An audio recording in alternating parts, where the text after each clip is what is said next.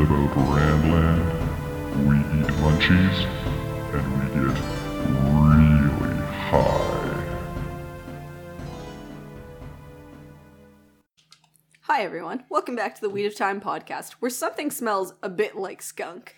We eat a bunch of junk, and we're all waiting for Nospo's theories to get debunked. I'm the Shame of Tar Valon, and I am here with my co-host Tang and Nospo, and we are here to talk to you about random bullshit in the Wheel of Time. Thank you. What ones are getting debunked? We can't tell you Baron's that. black. Read and find out. Oh, I'm trying. Moiraine is alive. Oh. that would be sad. Read and find out.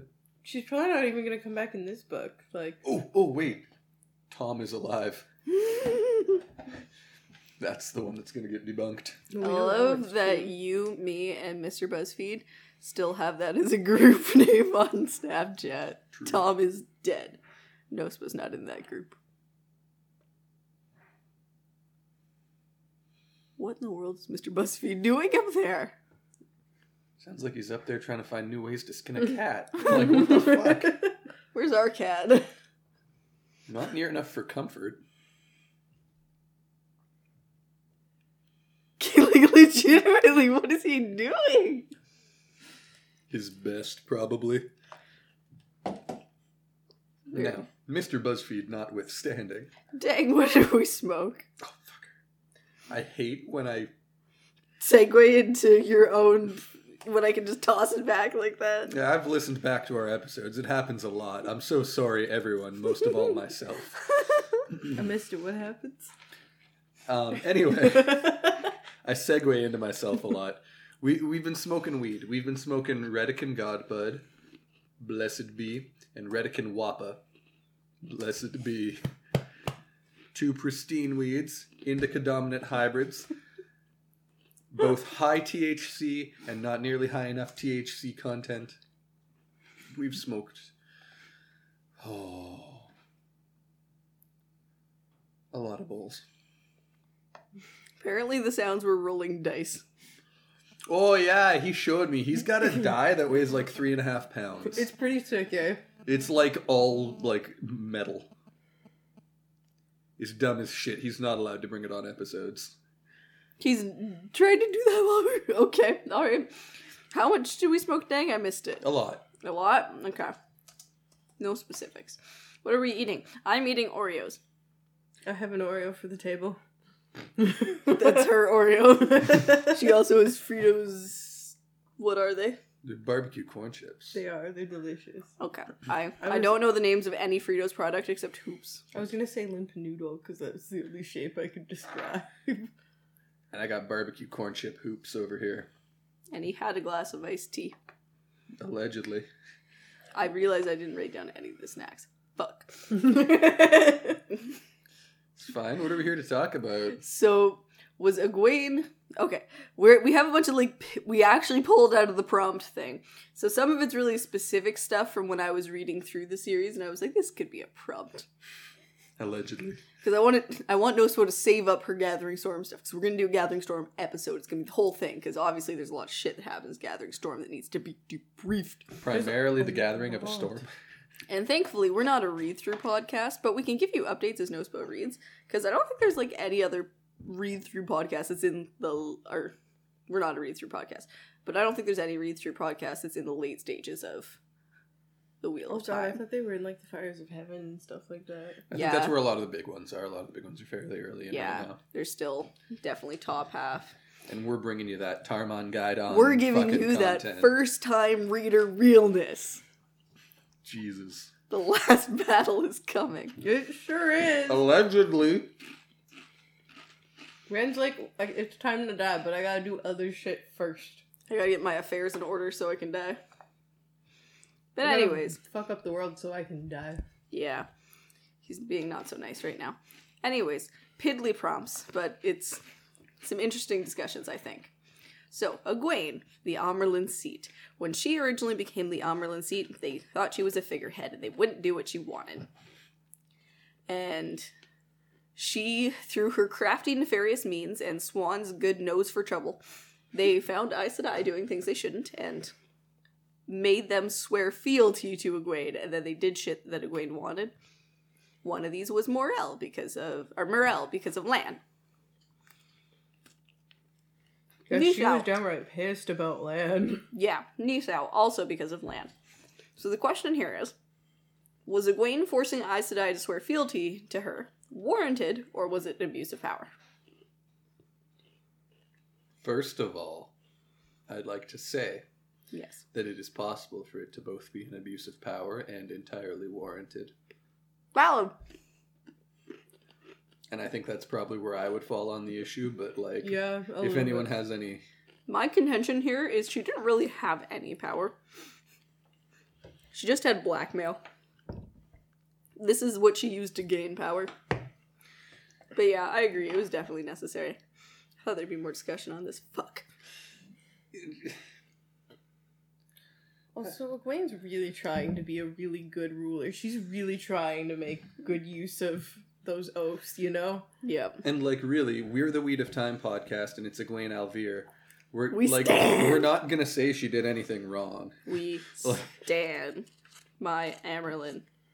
It's- Elaida, not my Amyrlin. I think the saying is like she used the tools she had been given. Yep. And she had tools and she needed to do things with them. Now, of course, if she had been a different person, if she had been Elaida requiring these oaths out of Aes Sedai, and we know this because you're not. Has Elaida possibly talked about some things? About making people swear, like making a fourth oath. Okay, yeah, good. She is there. We're good. Sometimes I forget. We're on the same book, so it's. But I. I finished Gathering Storm. She's in Gathering Storm. It's hard for me to remember exactly where she is and what the plot things are, but I know really in depth the things that have happened. So I, it's hard to not spoil it sometimes. But um, yeah, she was going or talking about requiring Aes Sedai to make oaths of fealty to the Amyrlin, and it's immediately looked at as such a bad thing. Uh, it's obviously a little bit worse because the oath rod's involved, but because Aes Sedai uh, swear to tell the truth, any oaths they make are binding regardless. hmm So why is it different? And I'm gonna kind of raise a piddly point here that like.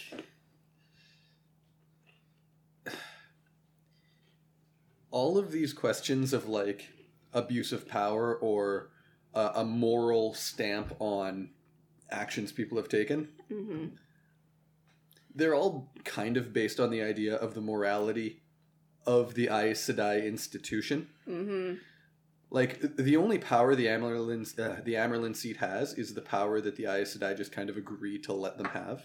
Well, and that's the whole thing because And- Elaida tries to make that one Aes Sedai and accepted, Mm. and she accepts it. But people were like, just ignore it. She can't do that to you.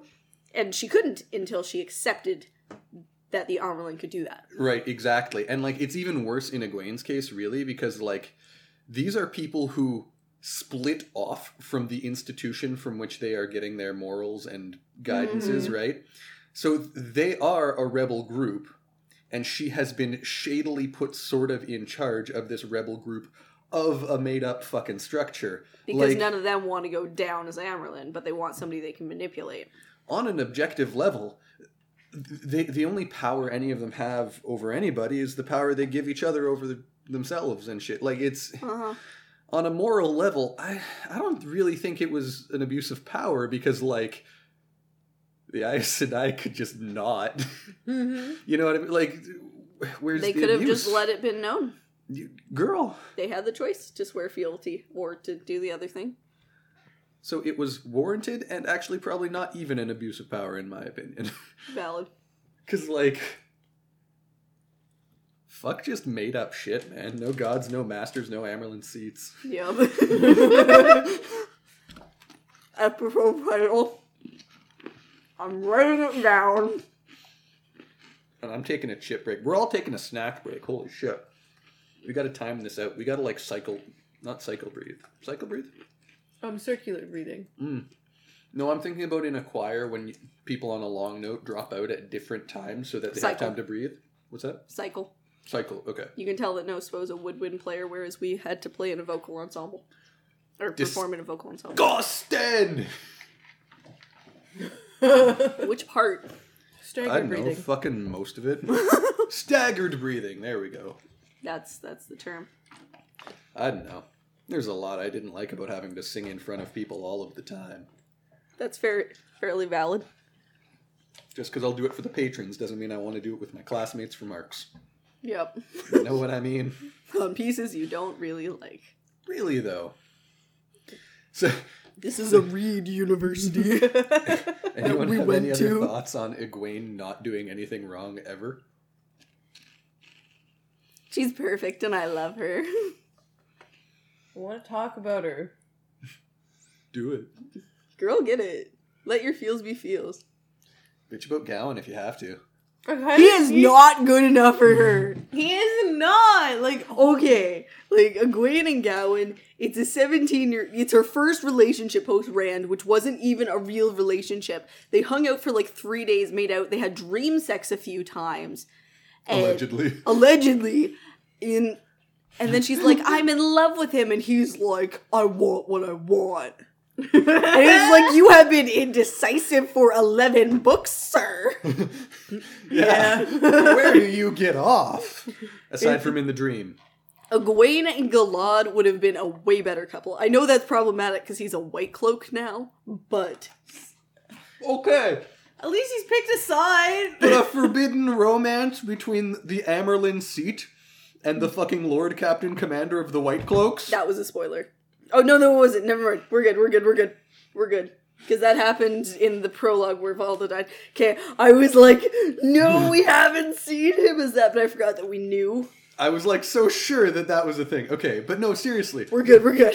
The Oh, forbidden, jeez. the forbidden romance between the two leaders of the rival camps. Come on, it would have been heart wrenching. You know what I actually really, really would have liked? Hmm. I don't want Egwene to have had a love interest or like, it was irrelevant. Mm. It was irrelevant. It took away from her plot line. Like I hate opening the book or flipping the page and being like, "You, I read that, and now you want me to read about Gawyn? No, I don't. He's doing nothing. He's just complaining." Egwene's plotline is worse because of Gawyn. Yeah, straight up, Gawyn, and like thing about Gawyn that I'll bring up again in the episode where we bitch about him in his entirety because obviously there's things that happen that we hate. High history Later. Gawyn. High history Gawyn Trakand. We just do a roast series of More like- living characters. More like Gawyn Tricant. yeah. Um.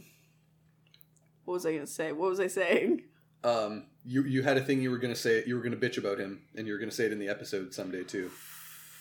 What did we say right before it? That it ru- that he ruins Egwene's plotline. Oh, oh, I know, I know, I know. Um, Gawyn gets noticeably worse as soon as he's getting written by Brandon Sanderson, though. Mm-hmm. Like very noticeably so. A Gawyn like- was tolerable before this, but now in Gathering Storm, it's like I fucking hate you. He just went full incel in Gathering He Storm. He did.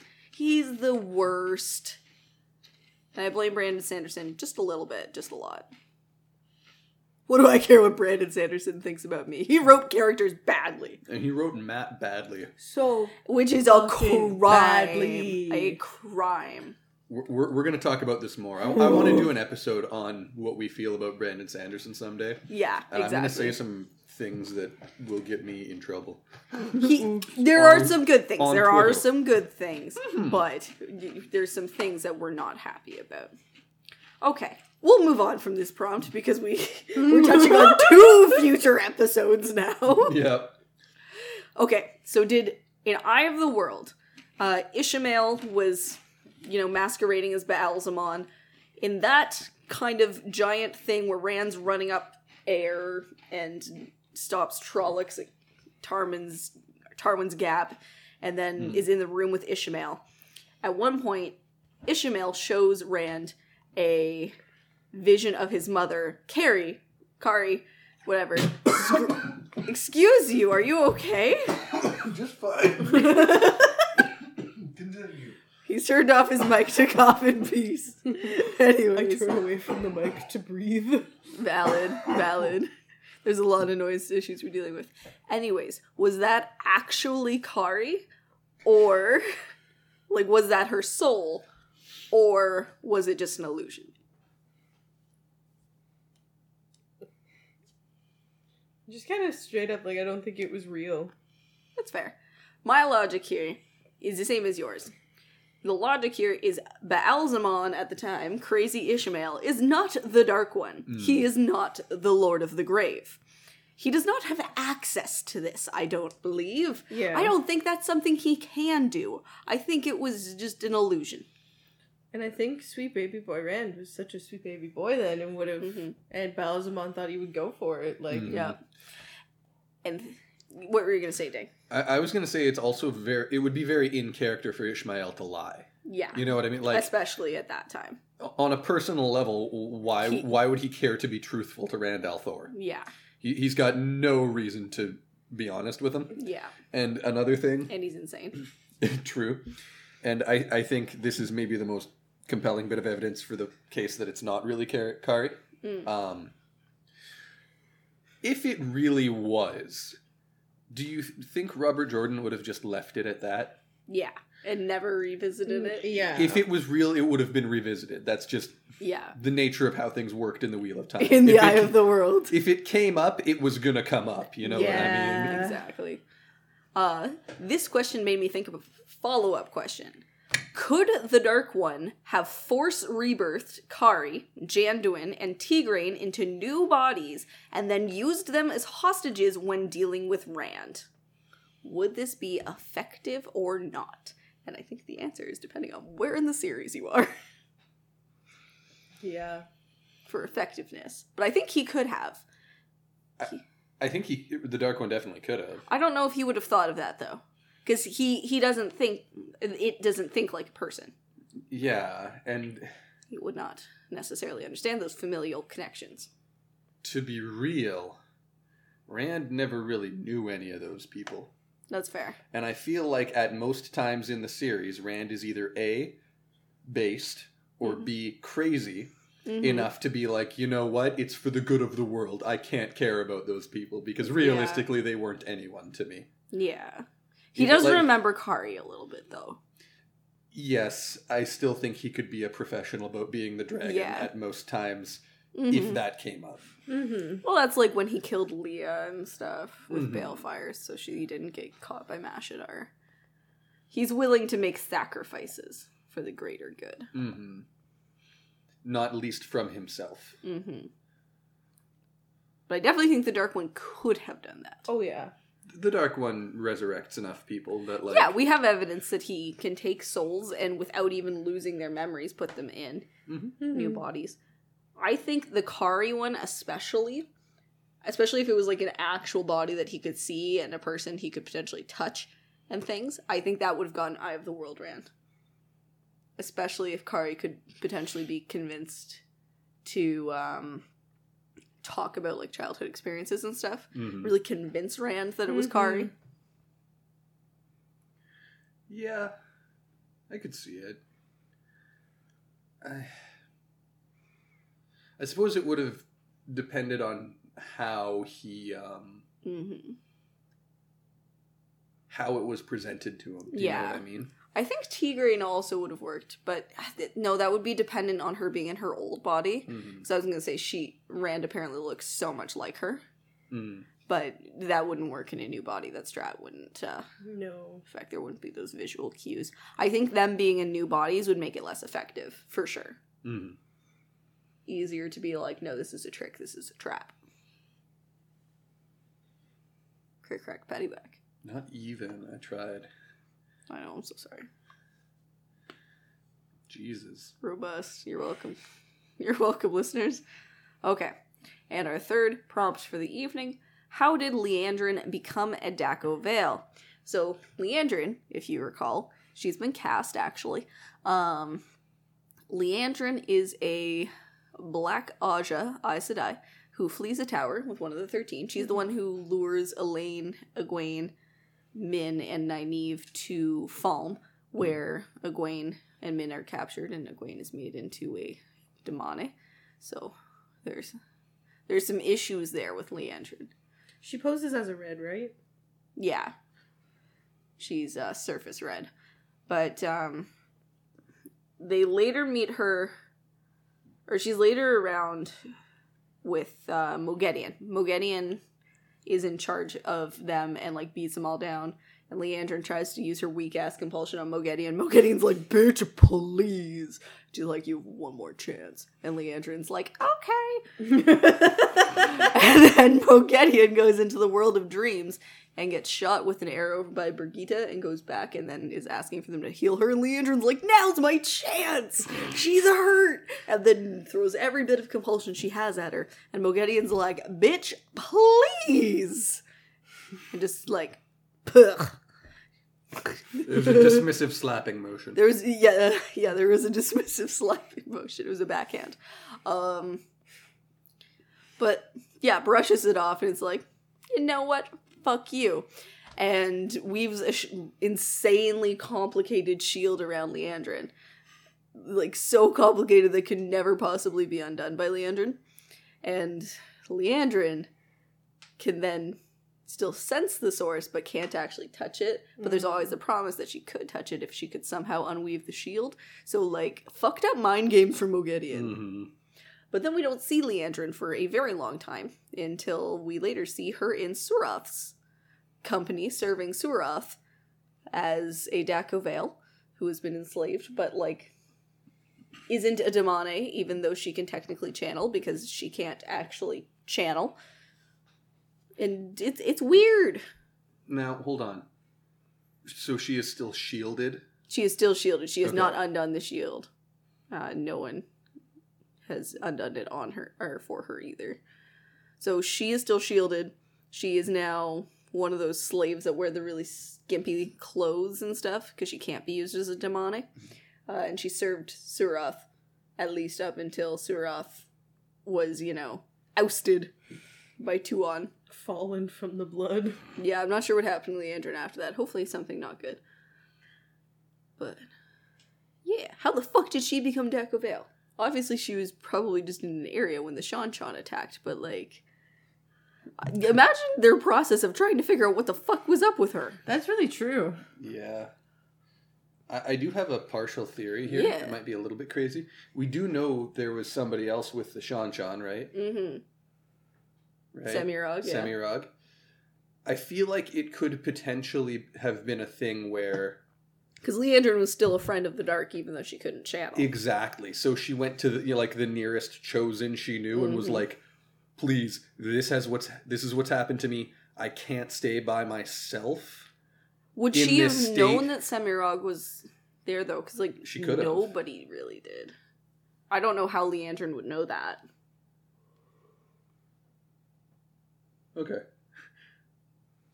Just I don't think there was any like friends of the dark that Semirhage worked with until there was the one Aes Sedai that was guarding her. Makes sense then. Yeah. So I'm just thinking even when she came to attack Iran, she came with people who just thought she was uh Tuon's Truthspeaker. Hmm. Or they thought it was Tuon, but yeah. But how the fuck would they have figured out what the deal was with her? They Like- probably would have tried to replicate the weaves that they saw on Liandrin. But sul'dam can't really see weaves until they're like super Oh. duper experienced. True. That would be like an insanely complicated one. Fair enough. But they do definitely know about shields. Oh, because okay, Moghedien then inverted the weave so you can't see it. I think is what happened. Oh. Oh. So it's just Liandrin ha- can feel it, Mm-hmm. kind of like Rand feeling his shield in the box. Would be my guess. Fair enough.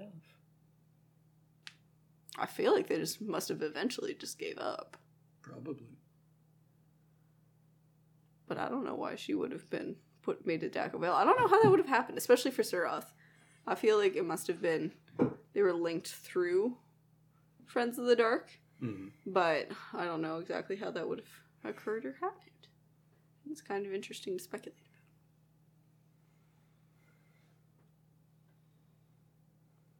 Should have read this prompt like way more recently in our read through, or like farther back in our read through Mm-hmm. when these things were happening. But I think that was only like a book or two ago. Because that's when Tuon was missing. That's fair. At least when she showed up with Suroth, but I don't know. Okay, very unsatisfying ending to this episode, I guess. My bad. It's hard when I have to come up with all the prompts, you know? or the majority of them. Anyways, so that's why you should send us prompts on Twitter. There you go. Send us prompts if you want to listen to better stuff. Thank you for joining us for this episode of the Weed of Time podcast, and we hope you tune in again soon. Please let us know any of your thoughts on today's episode on Twitter or Discord at the Weed of Time, and check out our Patreon for cool bonuses like early access to all of our episodes. If you have a second to rate and review our podcast, we would greatly appreciate it. And until next time, remember that the weed weaves as the weed wills. Bye. There was an avocado on the table this entire podcast. Yes. Oh damn, What is it, dog? I forgot it's Mother's Day. Didn't get a gift for her. Other plans got in the way. She'll be so disappointed. Damn, I forgot it too. This could have been avoided. What the hell are we gonna do? My mom's been so alone ever since my daddy left. Cold. No one to hold her tight. Life has put her to the test.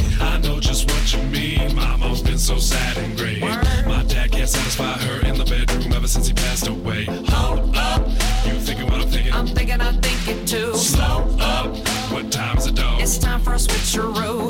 We both love our moms, women with grown women needs. I say we break them off, show how much they really mean. Cause I'm a mother lover, you're a mother lover. We should fuck each other's mothers, fuck each other's moms.